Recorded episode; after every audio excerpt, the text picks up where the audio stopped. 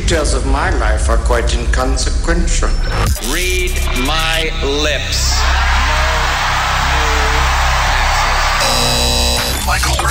If you have sex, your penis will fall off and land in another dimension populated entirely by dogs who will eat it. Well, that's something I'd like to avoid. I want you to listen to me. I'm going to say this again. I did not have sexual relations with that woman, Miss Lewinsky. I'm a paladin with 18 charisma and 97 hit points. I can use my Helm of Disintegration and do 1d4 damage as my half-elf mage wields his plus 5 Holy Avenger. And as president, I'm going to make it impossible for congressmen or lobbyists to slip pork barrel projects or corporate welfare into laws when no one's looking. Because when I'm president, meetings where laws are written will be more open to the public, no more secrecy. That's a commitment I make to you as president. The Michael Groff Show. It is my opinion he is a danger to himself and others and is in need of treatment. Warning. The following broadcast is presented without the use of talking points, blatant hypocrisy, or Kool Aid. You know it's bad when this guy has to become the voice of reason. It's the return of the zip code famous Michael Groff Show.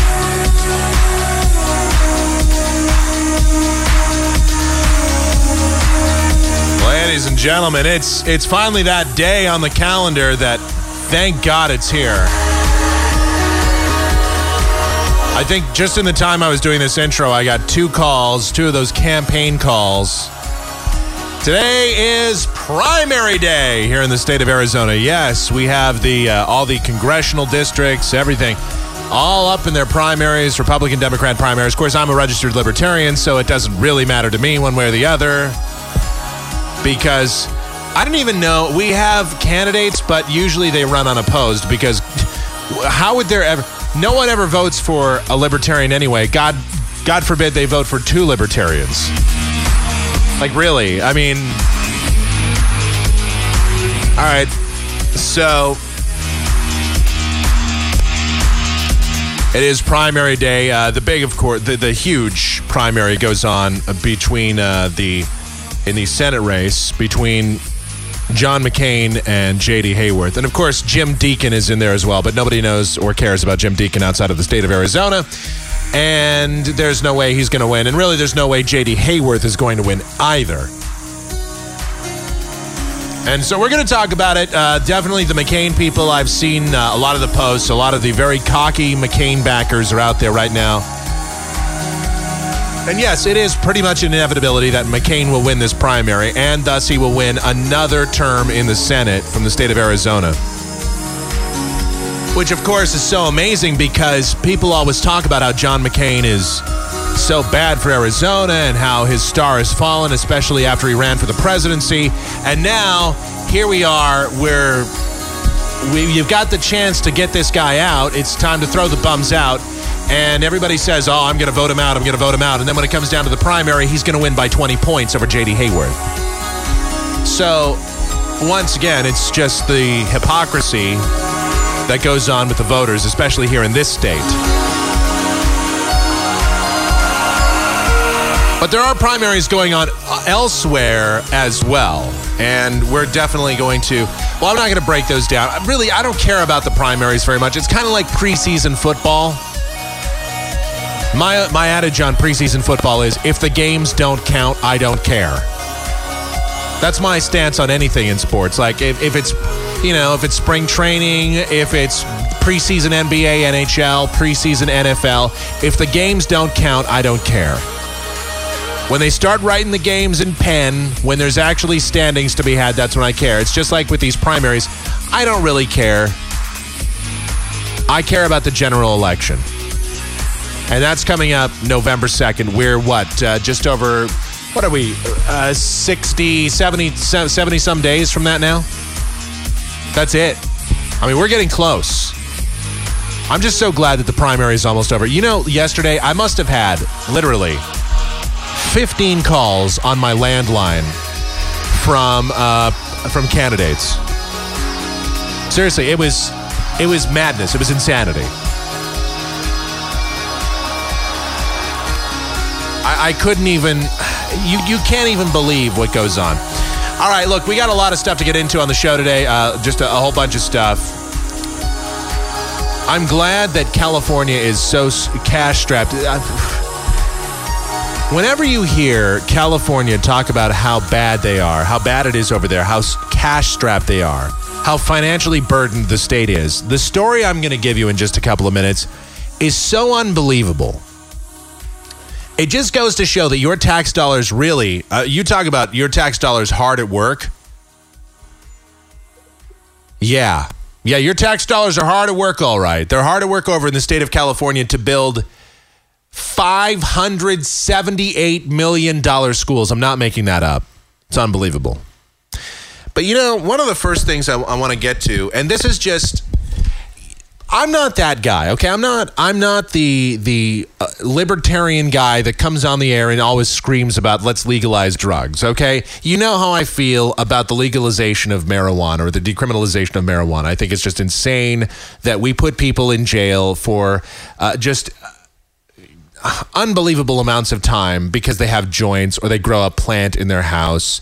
It, it just seems it's not even ludicrous anymore. It's ridiculous. We have overcrowded prisons. We have real crime that's going on on a regular basis. And yet, here we are, we're locking away pot smokers for interminable amounts of time because, oh my God, they light up a joint, which is really, there's no fundamental difference between lighting up a joint and coming home after uh, work and, and having a, a margarita. There's no difference at all. As a matter of fact, uh, marijuana is, generally speaking, less dangerous than alcohol. So, and I'm not generally not that guy. I'm not the I'm not the champion for legalizing marijuana. If you think that's my show, you're wrong. I mean, I'm that's fine. I'm cool with it. I don't preach it every day. However, when I read stuff like this, maybe I should preach it every day. Governor Bill Ritter of the state of Colorado He's using $9 million from medical marijuana registration to help the state meet a $60 million fiscal emergency. So this the state of Colorado has a big uh, budget problem, just like every other state in the union. They have a big budget problem, and this guy, this uh, Governor Bill Ritter from the state of California, he's uh, Colorado. He's using nine million dollars in revenue from uh, the medical marijuana program, and he's using that to pay off some of the fiscal issues that they're having in the state. The state anticipates ending the year with 150,000 applicants for medical marijuana cards, up from 41,000 in 2009. A marijuana card costs 90 bucks a year. Backers of medical marijuana legislation in a number of states and cities have, of course, touted the revenue from possible taxes and other fees as a uh, selling point at a time to fight fiscal funding. Now, I've said this for years. I mean, uh, I don't see why it's not legalized. Uh, there's so much tax revenue that could be generated from that. It's just like I don't understand why gambling is not legal uh, in in every state, not just on Native American reg- uh, reservations, but in every state in the union. I don't understand why we don't have legalized gambling. The, again, the revenue. And I know the morality monitors are out there. We and gambling destroys families. Marijuana destroys family. Yeah, well, alcohol destroys families. And guess what? It's perfectly legal. It's a multi-billion dollar industry. Anheuser Busch, Miller Brewing Company, just to name the two big ones in the United States.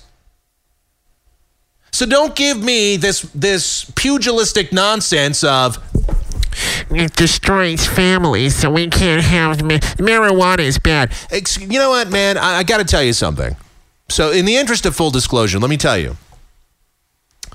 Those of you that have listened to this show for all those years, and those of you that know me personally, uh, for 32 years of my life, all right, 32 years, uh, I went 32 and a half years. I went. I'd never smoked a joint. Uh, the closest I ever came to smoking a joint, I was. I got a. Uh, I got a contact high. Okay, secondhand high. Once I, at a bus stop. I told this story on the air. I was coming back from college once. Um, I'm sitting at a bus stop. It's pouring rain. It's like 45 degrees. All right, and um, I'm at a bus stop, and there's two guys sitting on either side of me, nice guys, and they're just they're smoking joints, man. They're just right there out in the open. They're smoking joints, and the wind is just blowing this marijuana smoke right in my face, you know, and and listen, I was like 15 minutes sitting there, and I could have gotten up and moved away, except I would have then been standing out in the rain. So I just decided, you know, I'm just going to sit there. And it, it, didn't really bother me, even though I'm asthmatic. It really didn't bother me. So um, I got, once I got on the bus, they offered me uh, a, a, couple of hits, by the way. I, I declined. But, you know, I got home. I, I, had a little headache. I had a little, I, I clearly felt a little high from it. Yeah, I got the munchies, everything, you know, a little bit. That was the closest I'd ever come. And I've been offered joints many times. Uh, uh, ironically, most of the time I was offered joints was at bus stops, right out in the open. Usually by guys that were clearly stoned. I mean, they were the nicest guys. They're like, hey, man, hey, dude, you look like you want to hit. I'm like, you know what, man? I'm good. So when I was in Vegas this uh, a couple of weeks ago, I was out there and uh, I was hanging out um, uh, with a special someone you know, the names have to be changed to protect uh, the not so innocent. So anyway, I'm uh, we're we're hanging out, and uh, you know, I, I smoke I I smoke you know marijuana for the first time, right there. And frankly, let's just let's just call it as it is. You know, I, I, I had no trepidation about it. See, the only thing is, I have asthma. Okay, I have um, pretty bad asthma. So, of course, I was always concerned. I, I always thought, you know, maybe if I did it, I'd probably just eat pot brownies or something, you know. But I really, I have absolutely no real reservations. The only reason I hadn't done it previously is because a really good opportunity never really came along. And so then I, I, probably, over the course of four days, I mean, it must, I, I don't know, 12, 15 times, I mean, just smoking up, you know? And, um, I felt no real. I got to tell you, I've consumed alcohol many, many times in my life, and I've been drunk from it. I've been buzzed from it, even just socially drinking. Um, the difference between the two is incredible.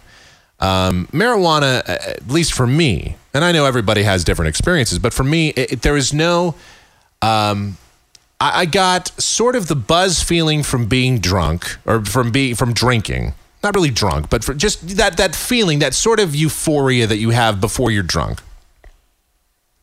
Without any sort of horrible aftertaste, without any sort of horrible kind of that that that weird feeling, that that rush feeling that that goes through your head um, when you're drunk or just when you're about to be drunk or on the press. And there was no there was no like real crash feeling. You know how when you drink, especially if you if you just start to get drunk, and then when you come down from it, you you get that crash, man. You just want to pass out. You know, you just get insanely tired.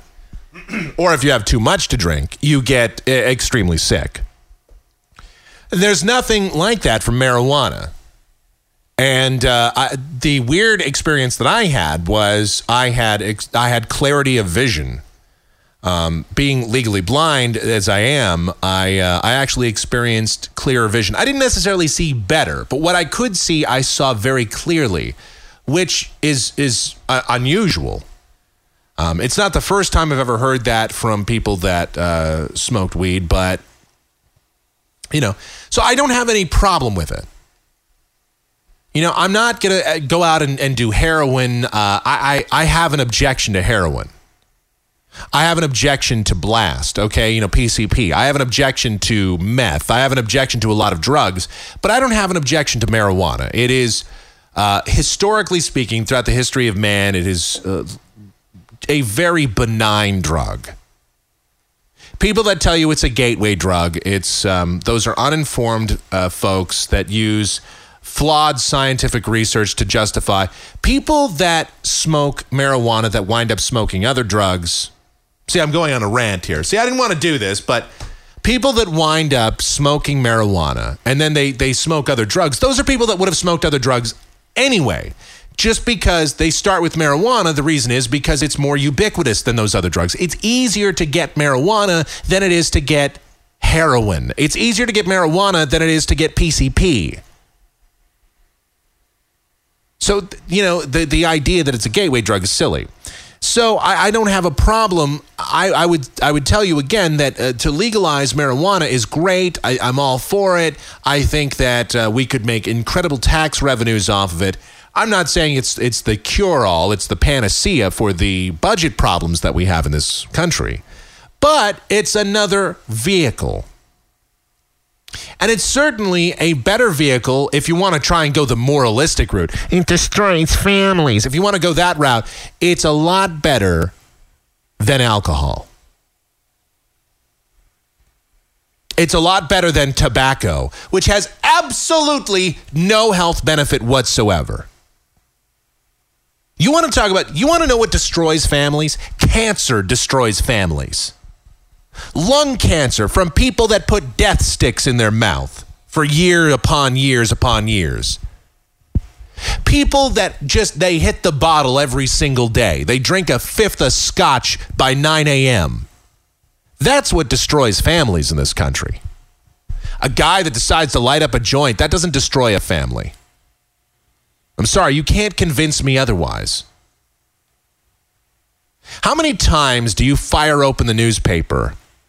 You look online at your at this at the stories going on, the news stories going on in your city. How many times you open the story and you, you see drunk drivers kill people every single day on America's highways? Drunk drivers are out there; they're they're just plowing over people. And even if they don't kill people, they get in accidents. They injure people. They injure themselves. That's what destroys families. And then con- contrast that with how many times you look in the newspaper and you see guy high on weed smashes into another vehicle. Yeah, it's happened, but it's really rare. And it's not rare because it's illegal, because believe me, I know a lot of people that smoke marijuana. I know of all the people I know in my life, friends, family, etc. I know more people that smoke marijuana than don't. Hell, I did it. So, it's not because it's illegal that's causing the issue. That it's not because it's illegal that means that there's less uh, crime as a result of it or less accidents on the roadways. It's just because it's less harmful. Now, I'm not advocating that you get stoned and then you go out and drive because that's not very responsible. Then that, that's not very smart. But at the same time, don't give me this crap. Alcohol destroys families. You know, don't don't try and use that argument for marijuana. Don't be like, See, because marijuana will destroy your family too. Yeah, I'm going to have to see some some case studies, some research on that. Thanks. So see, I read that story and and I just immediately think, well, what the hell? By the way, I, I should probably introduce myself. I welcome in. This is the zip code famous Michael Groff show. I would be Michael Groff. It's uh, Tuesday. we did this entire thing. We didn't even, you know, Tuesday, August the 25th. Right? That is right, isn't it? Yeah. No, it's Tuesday, August 24th, 2010. The days run together, man. That's that's the problem when you do what I do. When you just sit here and you do podcasts and you're doing work indoors all day, the days just run together. They're all the same. Mike at KMGX.com, our contact information. It's Mike at KMGX.com, AOL Instant Messenger. Michael Groff Show is the screen name. You can always contact us via that avenue. MichaelGroff.com, the place to go for all of our other contact information. And, you know, one day maybe there'll be a real site there, but I wouldn't necessarily count on it. Though, I'm saying, why not? I got another story. I got to take a break first. Otherwise, you know, this opening segment will be 90 minutes long. And we don't want to do that. Because, you know, I have things to do, man. I, I have to tell you, this is just an unbelievable story that we're going to get to this. This is a, just an unbelievable story from Los Angeles. All right, this is this is just one of those things where um, I don't want to hear how L.A. and the state of California are cash strapped when I'm I'm seeing stories like this. This is just it's too much. Don't even give me this crap. All right, it's the zip code famous Michael Groff show, and we'll be back. I'm waking up at the start of the end of the world, but it's feeling just like every other morning before. Now I wonder what my life is gonna mean if it's gone. The cars are moving like a half a mile an hour, and I started staring at the passengers waving goodbye. Can you tell me what was ever really special about me all this time?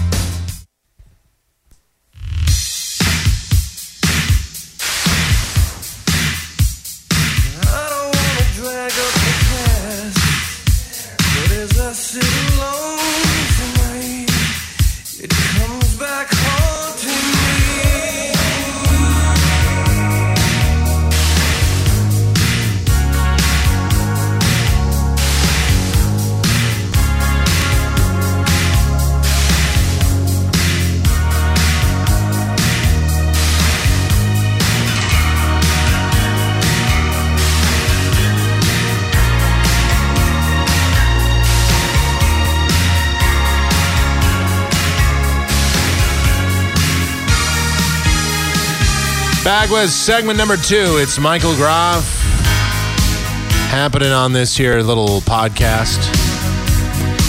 This thing that we do. Tuesday, August 24th, 2010, primary day. Woo, yeah.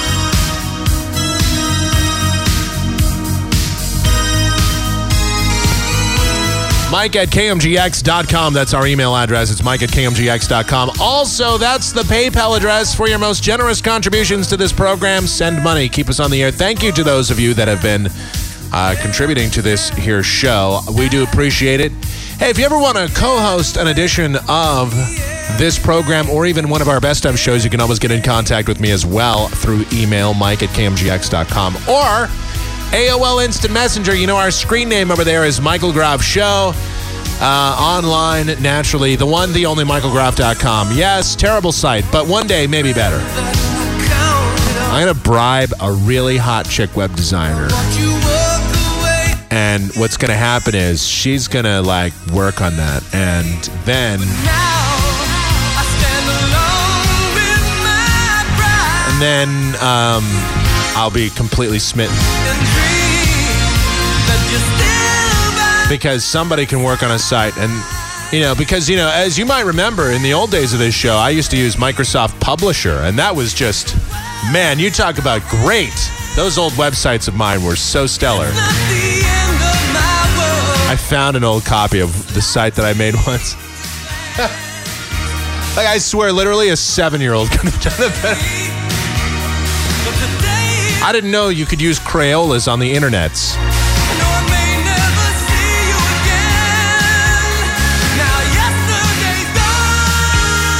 All right.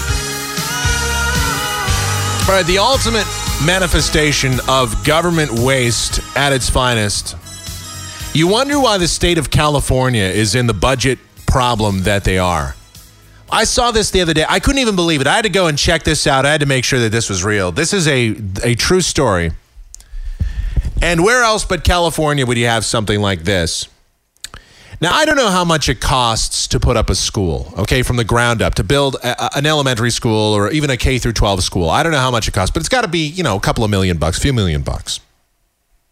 You got to build buildings. I mean, you know, the foundation, the buildings, everything, uh, all the equipment that goes into it, all the books, the shelves, the the the gym equipment, the cafeteria, everything that you need to build a school that's up to reasonably up to code. And then you got to put computers in there. You got to make sure even it's got to have internet access, all this stuff.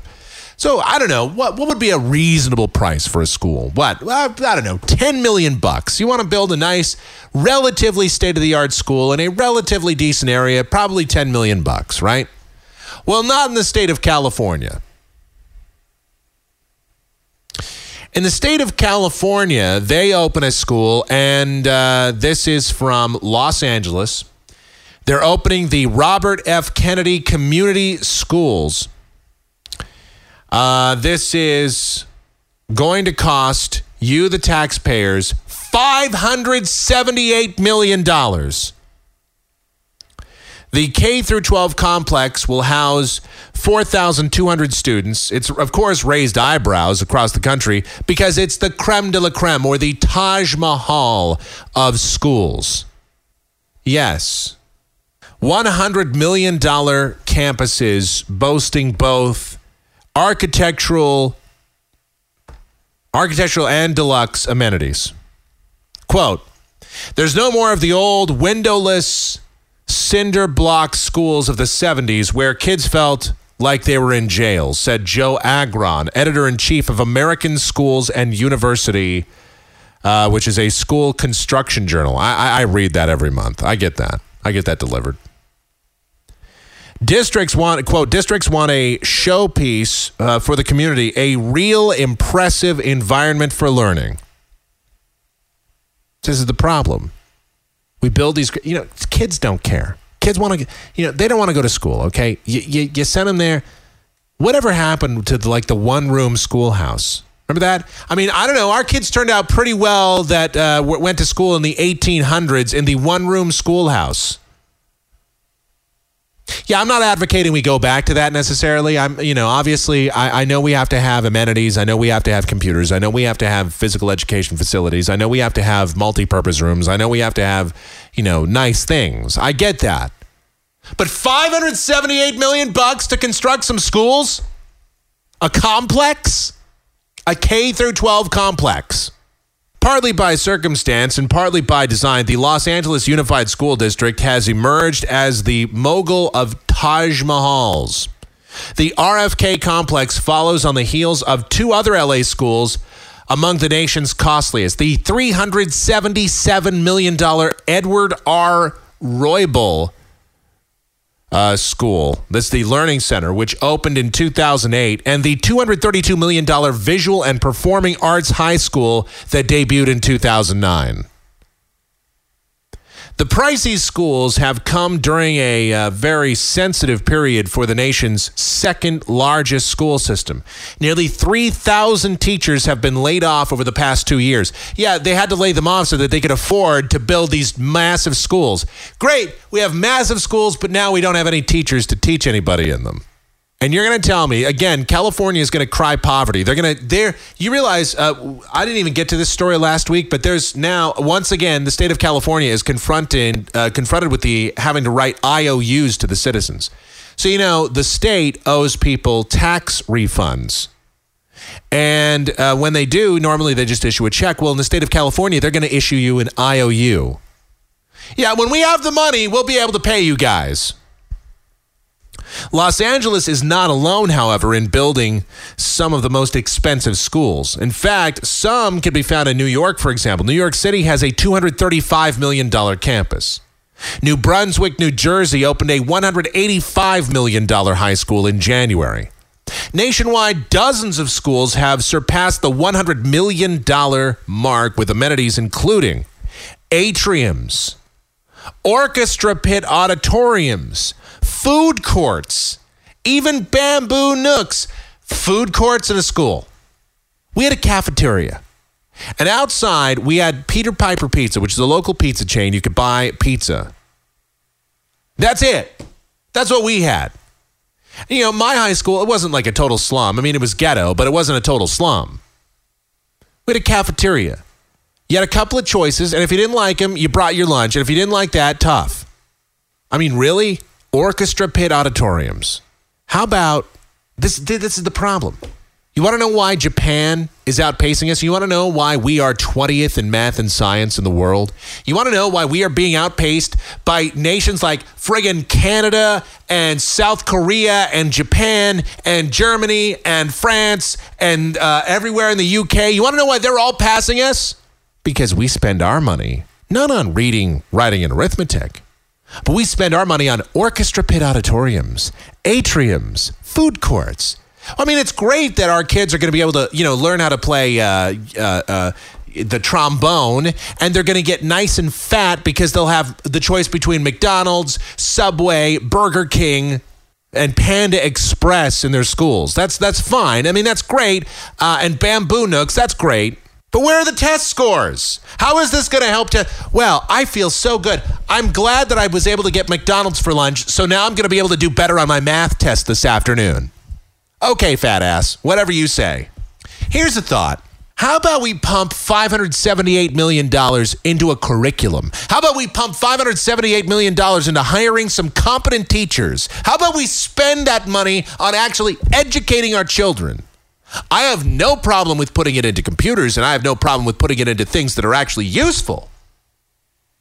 But I mean, my God, we're building atriums, orchestra pits. Mike, what's wrong with music? You're a musician. What's wrong with that? Yeah, I don't mind a nice music program. I would rather, if if we're gonna, if we have to make a, a sacrifice, I would sacrifice music to have our students be best at math and science in the world. Remember when America led the world? Remember when America was dominant? America was the preeminent force in education. We dished out the most educated students. Remember that? It wasn't that long ago. We were the superior nation in, in most academic categories. Now, not so much. I mean, sure, our kids are nice and fat. Sure, we put out kids that, man, they, they got orchestra pits. I'm sure they walk up to like a Chinese kid and they go, "Hey, you know what? Uh, in my country, um, we have the choice between uh, McDonald's and and Burger King and and Subway and Panda Express. It's great." And then the Chinese kid says, uh, "Yeah, well, you know what's cool is uh, I'm going to be uh, a nuclear uh, engineer. I'm to be a, I'm to be a quantum physicist." And the other kid goes, "Yeah, well, I'm going to be working at the McDonald's at our school's food court when I graduate." I'm going to be flipping those burgers. So yeah. I mean, what are we what kind of priorities are we putting forth? Well, we're building really nice buildings. Some architect is definitely making good money. Construction workers are, are making nice money because we're building these these Taj Mahals for learning. It doesn't matter what the building looks like, it matters what goes on inside. You have to have competent teachers. And I'm sure those 3,000 teachers that got laid off in the LA Unified School District, they probably would sure love a piece of that 578 million bucks. Maybe increase the teacher's salary just a little bit. I mean, I know it's cool to pay teachers $25,000 a year, but then you do that, what kind of education do you really expect them to be able to administer? I'm uh, I'm perplexed. I really am.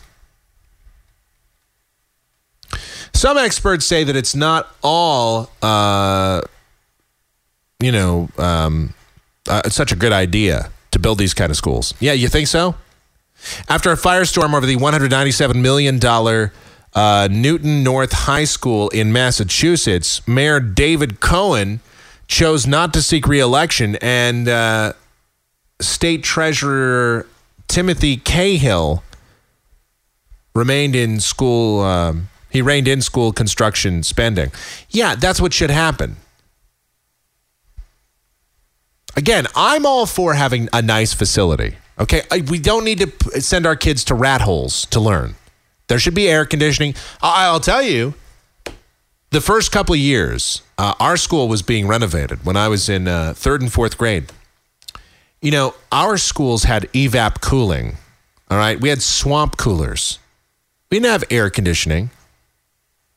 And I got to tell you, when school started around Labor Day, the monsoon is still going on here in Arizona, and it's humid and it's hot and swamp coolers don't work. I remember doing many uh, assignments in class, sweating my ass off. Still did just fine. Here's another example of uh, th- this is just, you talk about government intrusion and nonsense. So, um, there's a woman in uh, Philadelphia. She has a blog and she occasionally also writes some con- contributions to ehow.com.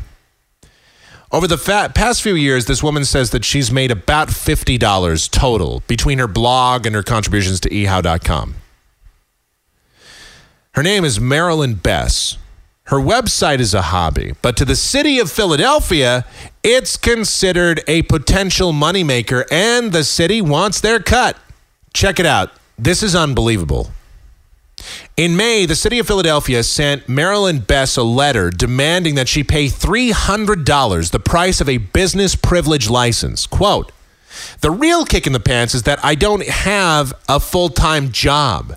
So for the city to tell me to pony up $300 for a business privilege license, uh, pay uh, wage tax, business privilege tax, net profits tax on what's a, um, you know, really. They, she just wants them to. She says uh, they want me to hand uh, hand over uh, a big handful of money, and that's just outrageous. It would be one thing if Beth's website were well an actual business, or if the amount of money that the city wanted would outpace her earnings sixfold. Sure, uh, the city uh, has its rules, and yes, cash strapped cities can't very well ignore potential sources of income. But at the same time, there must be some room for discretion and common sense. No, there's no room for discretion and common sense when it comes to city government, when it comes to government in general. I wonder how they found out. They just go around looking for sites registered in, you know, by uh, people in the city of Philadelphia and then look and see what's going on. I mean, would my site be considered a business? Because if it is, I'm I'm definitely doing it wrong. That's for sure. I'm I'm shelling out money every month. That's generally not how business works. When, Brett, uh, when Bess pressed her case to officials in the city's now closed tax amnesty program, she says, quote, I was told to hire an accountant. She's not alone after dutifully reporting even the smallest profits on their tax filings this year. A number, though no one knows exactly what the number is, of Philadelphia bloggers were dispatched letters informing them that they owe $300 for a privilege license. So let, let me just ask you this. What would happen if those people just said, you know what? I'm not paying. City going to try and collect? Are they going to shut down their blog? Are they going to try and get the blog shut down? Are they going to sh- just go and shut down the interwebs? Maybe they should do that. Well, uh, you write a blog. That's a business. No, it's not. That's called expressing my opinion. There's no difference between doing that and walking out to the town square, you know, under the Liberty Bell and yelling the same crap that I post on my blog.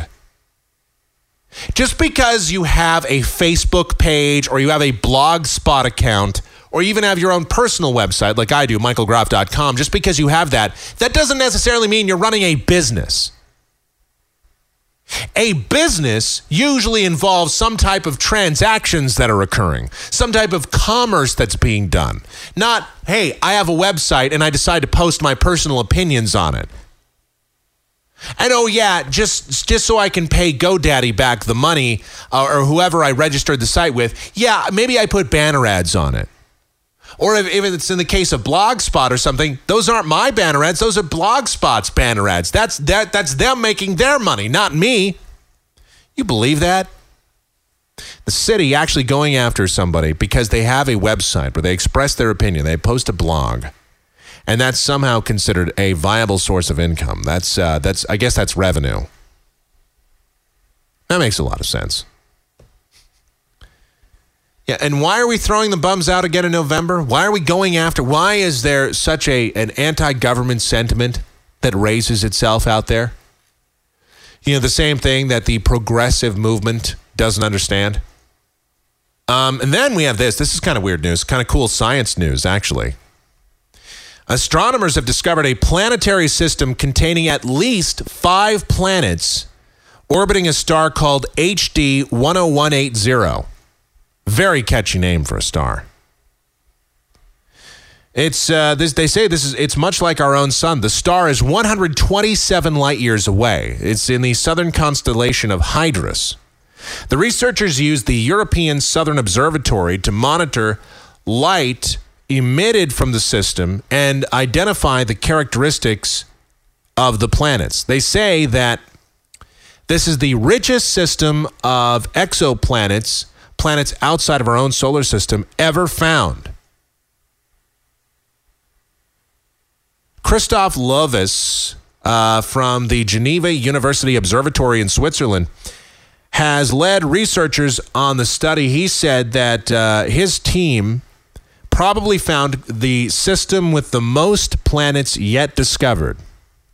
This also highlights the fact that we are now entering a new era in exoplanet research, he said. The research has been submitted for uh, publication in the Journal of Astronomy and Astrophysics. And of course, it goes into how they figure that these are planets. Uh, you know, they talk about how the sun, how this particular star, how this particular sun uh, wobbles, how it moves. And based on how it moves, they can tell that there's several planets that are pulling on it, that have orbits going on. And uh, these planets are all relatively within a, a near orbit to the sun. In other words, about the same distance or closer that Mars is to the sun. So they believe that, you know, maybe there's a possibility that these planets could even have life on them. So you can see this is a big discovery. And I think that's something kind of cool. I'm always into that. And, uh, you know, I'm always uh, hopeful that we'll find life on other planets. Hopefully, it's better than life on this one. Life on this one kind of sucks. I wonder. I always wonder if if there is life on those planets. I wonder if it's you know if it's looking at us, if it's seeing the same things. What stage they're in. If it's more of a beginning stage of life formation, if it's kind of an intermediate stage, sort of where we are, if it's more an advanced stage, you know, a, race that's trying to uh, get going on interstellar travel. Yeah, these are things I think about. I know, geek. I got you, but still, I think it's uh, I think it's neat. All right, Mike at KMGX.com. That's our email address. It's Mike at KMGX.com. Also, our PayPal address. You can always make your most generous contributions to this program. We do accept them anything uh, that uh, you'd like. You know, I got to do this when we come back. I got into a discussion with a listener a couple of days ago. He was listening to a previous podcast, and uh, I had to just address something very important. There are some people on radio and TV I don't like, and I've certainly made that well known on the air. And he wants me to back up my assertion that Rick Sanchez over there at CNN is an idiot, which I think it can be very easily proven. I think I've proven it many times, but I forgot about a clip today, and so I was reminded of it. I gotta play this. This is unbelievable.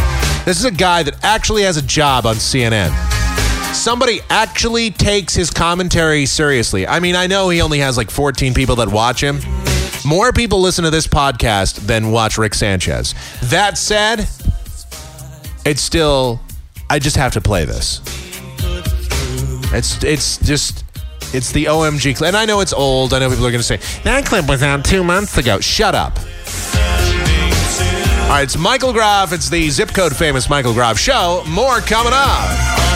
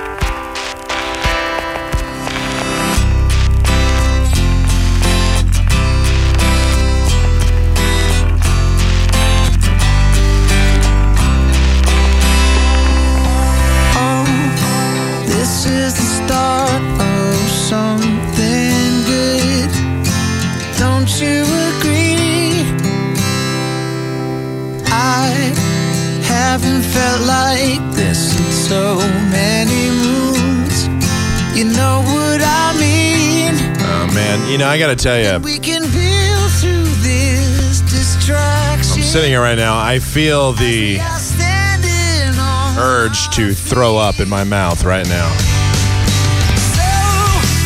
since you want I was in a good mood, okay, but to follow through. I'm sitting here, I'm watching John McCain giving his victory speech from his headquarters in downtown Phoenix tonight as he has been declared the winner in the Senate primary, the Republican primary, running against J.D. Hayworth and Jim Deakin. And he's sitting here talking about how, you know, he's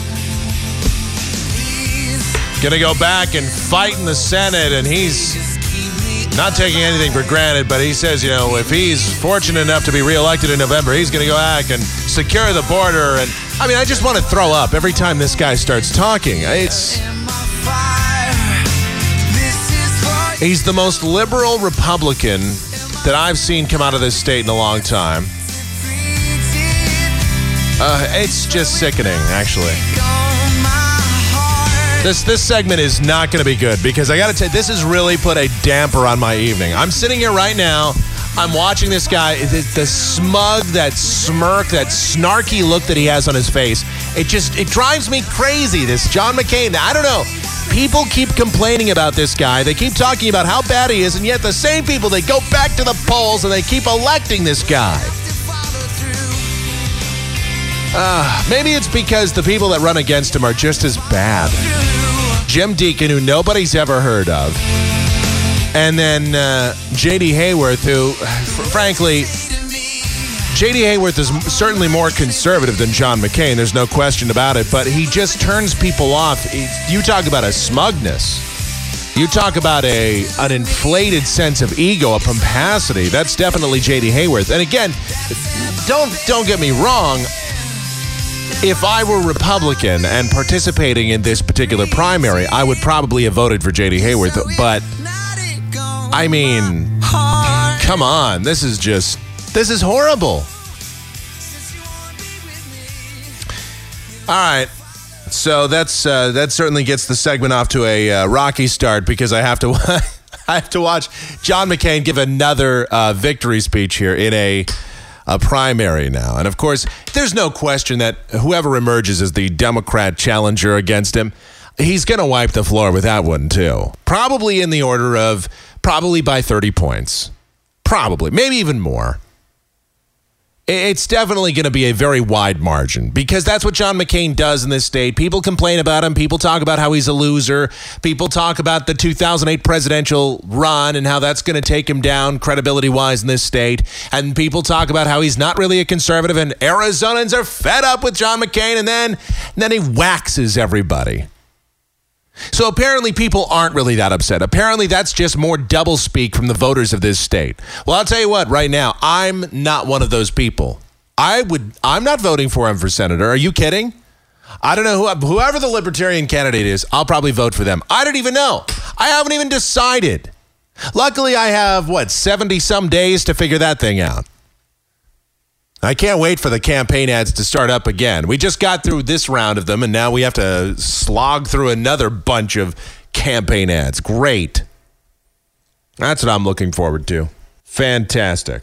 All right, now, uh, this is one of those topics that I don't get into this kind of thing very often on the show because this is not necessarily a sexy topic. It's not something that's necessarily salacious. It's not something that you're probably going to stand around the water cooler at the office talking about. But I think this is important, and this, again, emphasizes a big problem. You know, I think one of the, the main problems with human beings in general, with humankind, and the way we run things is we, we take our garbage and we just dump it into the ocean or we just dump it into the ground. We think the problem's going to go away. And I just always wonder what happens when we start running out of places to dump our garbage? What happens when we're out of room? Well, that question is certainly coming up in Hawaii, specifically in Honolulu. Not quite to this extreme, but it is an interesting situation.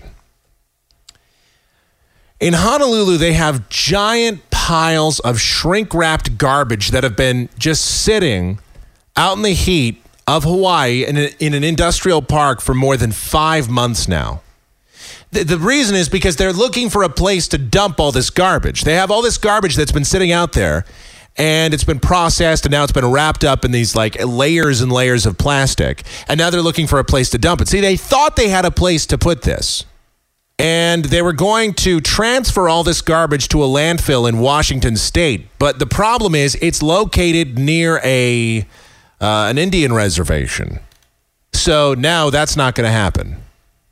The state's largest city, that'd be Honolulu, is struggling to find a place to put all this garbage, all their waste.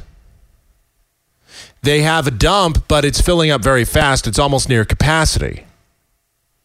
So they want to ship 100,000 tons of blue plastic wrapped garbage bales each year to a landfill near an Indian reservation, Washington. Uh, this is near, um, let's see, uh, well, Honolulu Mayor uh, Kirk Caldwell acknowledges that this is a big problem. Quote, the city bent over backwards to try to make this shipping effort work, but it's clear that the shipping is not a viable option at this time. Honolulu makes up 80% of Hawaii's population and generates nearly 1.6 million tons of garbage every year, which is more than a third of the trash. Uh, well, more than a third of their trash is incinerated and they use it to generate electricity. So, you know, not all the trash goes into the ground and not all of it goes into the ocean, but a lot of it is going into an incinerator and uh, they, they use that to generate some power. But the problem now is okay, landfills are getting full, and this Indian tribe says, no, uh, we're not very interested in, uh, in doing that. And, and Hawaii, they could try and put this on the big island of Hawaii, they could try to dump it there. But here's the problem Okay, the problem is they have a they have a, a dump on the Big Island, which they figure they could fill for at least 71 years. But there's an ordinance that says you can't put the trash there. So basically, in Hawaii, they have a bunch of NIMBYs. They have a bunch of not in my backyard kind of people. And Washington State saying the same thing now. The Yakima Indian Nation says nope. So this is uh, a big problem. They don't know where they're going to put it. And of course, they don't want to put it anywhere else. They have a great place that they could dump some garbage in, in the southwestern part of Oahu, which is the island that Honolulu is on. But the problem is they don't want to destroy some of the pristine uh, tourist attractions. When I drive uh, up to Las Vegas, it's funny. Uh, on the way up to uh, Vegas, right outside, or once you get past Kingman, when you're going up between Kingman and the Hoover Dam, there's a big landfill out there and there's a big sign and everything. And it's just, you watch and you see that it's just, it's garbage. They're dumping just piles, tons and tons and tons of garbage, and it's right below the surface of the earth. And that's what they're talking about doing here. Now, they say uh, 907,000 residents and 51,000 military service members and families, and an average of 80,000 tourists every day.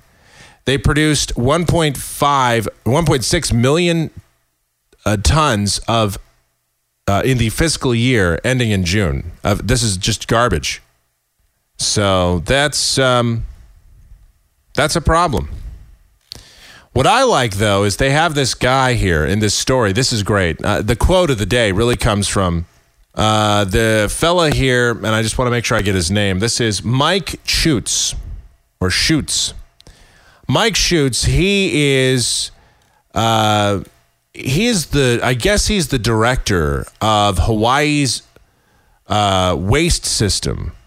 Let's see. He says that they wanted they were really hoping to get this uh, garbage taken care of and dump it in Washington State. And he says, "quote I know in my heart that this is absolutely not only unacceptable, but an environmentally safe." Uh, process and will do no harm whatsoever to the environment. He's saying that if we could just work it out with this Indian tribe in Washington, uh, they could dump this garbage and it's totally environmentally safe because the process is again they they wrap all the garbage in like eight layers of plastic. All right. And then they bury it into the ground and cover it with 18 inches of soil. Yes, a whole 18 inches. That's a foot and a half for those of you who are victims of public education. So you mean to tell me you're just going to put uh, hundreds of you're going to put like 1.6 million tons of garbage every single year? Well, maybe not all of that, but let's just say a million tons of garbage every year. You're going to put that into the ground, 18 inches below the surface, and that's just there. The problem solved. And this guy, this guy says, I know in my heart that this is absolutely not only acceptable, but environmentally safe and will do no harm whatsoever to the environment. It's garbage, guys. It doesn't just go away, it doesn't just break down. It's there for hundreds or thousands of years. Yeah, eventually, what will happen is it will start to break down. Eventually, it will decompose. Eventually, time and pressure will will break down the structure, and and it'll uh, God knows what it'll turn into oil. I don't even know what it'll turn into, but it'll it'll turn into slush or it'll turn into something. Probably not very healthy, whatever it turns into, but it'll turn into something. But the problem is, we'll all be long dead before that happens. And then the ultimate side, so that, again, that just shows you uh, the problems that we face in this country um, uh, just with waste management. These are real issues. I know that's not a sexy thing that I just talked about right there, and I tried to make it kind of relevant. I know it's Hawaii. I know nobody cares about Hawaii, but I'm telling you, this, this is a problem. We can't just throw garbage into the ocean forever, and we can't just keep finding uh, more landfills and digging more landfills to put the garbage in. Because while the Earth is a huge place, and while there's certainly plenty of subterranean space to throw our garbage in, God, you got to figure sooner or later it's going to come back to bite us in the ass. Because this Indian tribe, you know the reason they said no? The reason they said no is because it's right next to a river. It's right next to the Columbia River. That's not a good place to put garbage, whether it's wrapped in eight layers of plastic or not. Not safe. Not a good idea. Might want to try incinerating more of it to generate power. That's all I can tell you. All right, speaking of government and weirdness, this is from Skowhegan, Maine. Neighbors in a central Maine town are upset that a landowner who can't build on his quarter acre parcel has opened up his land as a native park for the homeless. So you have this guy. He bought a parcel of land. His name is Bruce Ol- Olbert. Olbert. Bruce Obert. He buys a parcel of land and then they tell him you can't build a house on this. You can't build anything on this on this land and he says why not? Well, the backstory is that it's it's near enough to a stream to where I, there's an ordinance that says you just can't build there. It's not zoned for building a house, or it's not built for uh, zoned for building a residence there. So now he just can't even believe that. He can't believe that he has a piece of land and the city says you you can't build on it. It's too close to a stream. So he says, "All right, um, f you guys. I'm going to turn it into a park for the homeless." Obviously, uh, neighbors, residents are quite upset by this because now an 84 year old homeless man and his Rottweiler have set up camp in the property, which is on uh, Coburn Avenue in Skowhegan, a quiet residential street near downtown. a banner says, uh, quote, Nature Park, nature trails for the homeless people of Somerset County.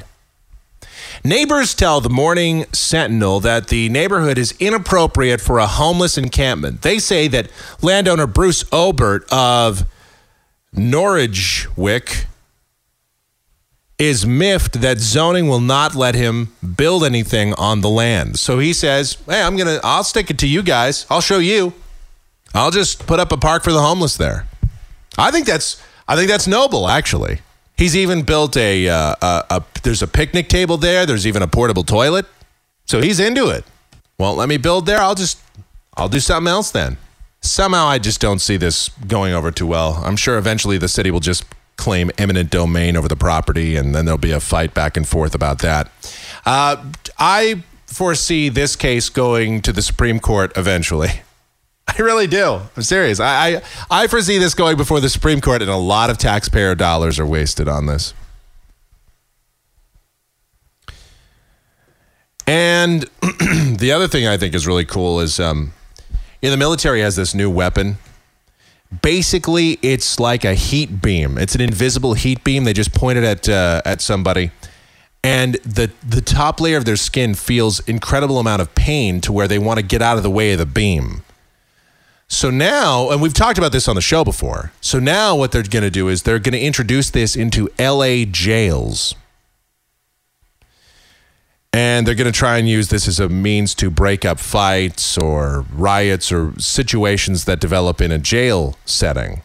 This is great. Of course, there's obviously some controversy over using uh, microwave energy on people and a beam like this. Obviously, uh, this is it's not quite the same as the military weapon, which we haven't actually implemented yet because, again, there are fights. There, it is kind of a controversial weapon, uh, but they do have it so you could mount one on a Humvee. They even are trying to build a an aircraft version, uh, one that mounts on an aircraft. Um, but now they're going to apply this into a uh, jail in the LA area. See, I think that's cool. I think that's actually a very good use of um, of such technology. It's non-lethal.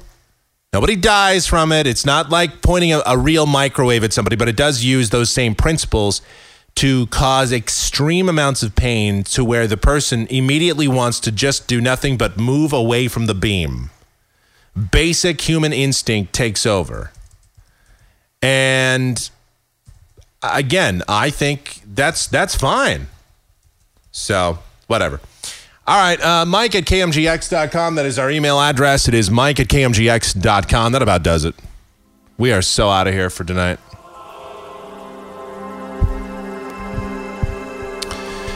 Also, Mike at KMGX.com is our PayPal address. You can donate to this program, keep us on the air, keep us up and going. We really do appreciate it. Appreciate your patronage, your constant listening, checking us out. The zip code famous Michael Groff Show.